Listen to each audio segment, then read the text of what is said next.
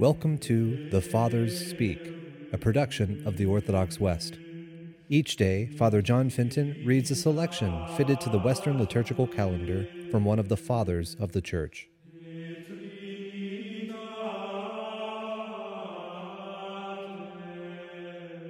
On this day, as we celebrate the dedication of Our Lady of the Snow, which was commissioned in honor of the Blessed Virgin Mary after the Third Ecumenical Council and is known these days as Saint Mary Major, let us listen to a portion of a homily by our Father among the Saints, Cyril of Alexandria. I see here a joyful company of Christian men met together in ready response to the call of Mary, the holy and ever Virgin Mother of God. The great grief that weighed upon me is changed into joy by your presence, venerable fathers. Now the beautiful saying of David the psalmist, How good and pleasant it is for brothers to live together in unity, has come true for us. Therefore, holy and incomprehensible Trinity, we salute you, at whose summons we have come together to this church of Mary the Mother of God. Mary the Mother of God, we salute you.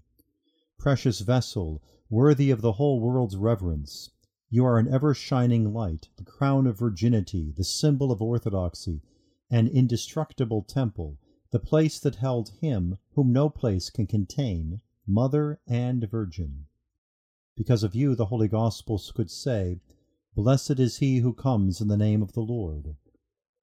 We salute you, for in your holy womb was confined him who is beyond all limitation because of you, the Holy Trinity is glorified and adored.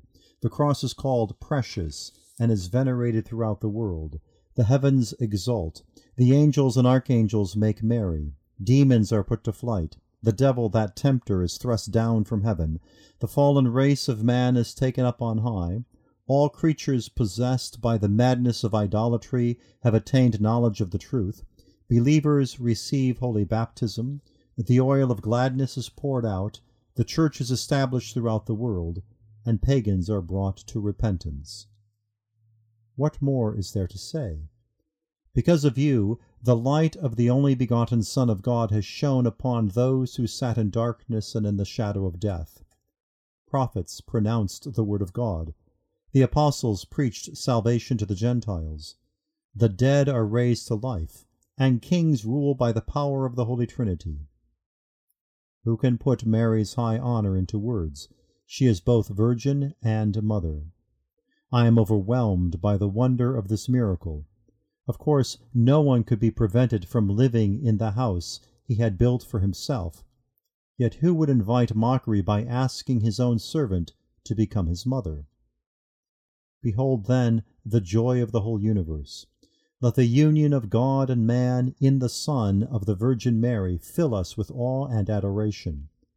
Let us fear and worship the undivided Trinity as we sing the praise of the ever Virgin Mary, the holy temple of God, and of God Himself, her Son and spotless Bridegroom. To whom be glory for ever and ever. Amen.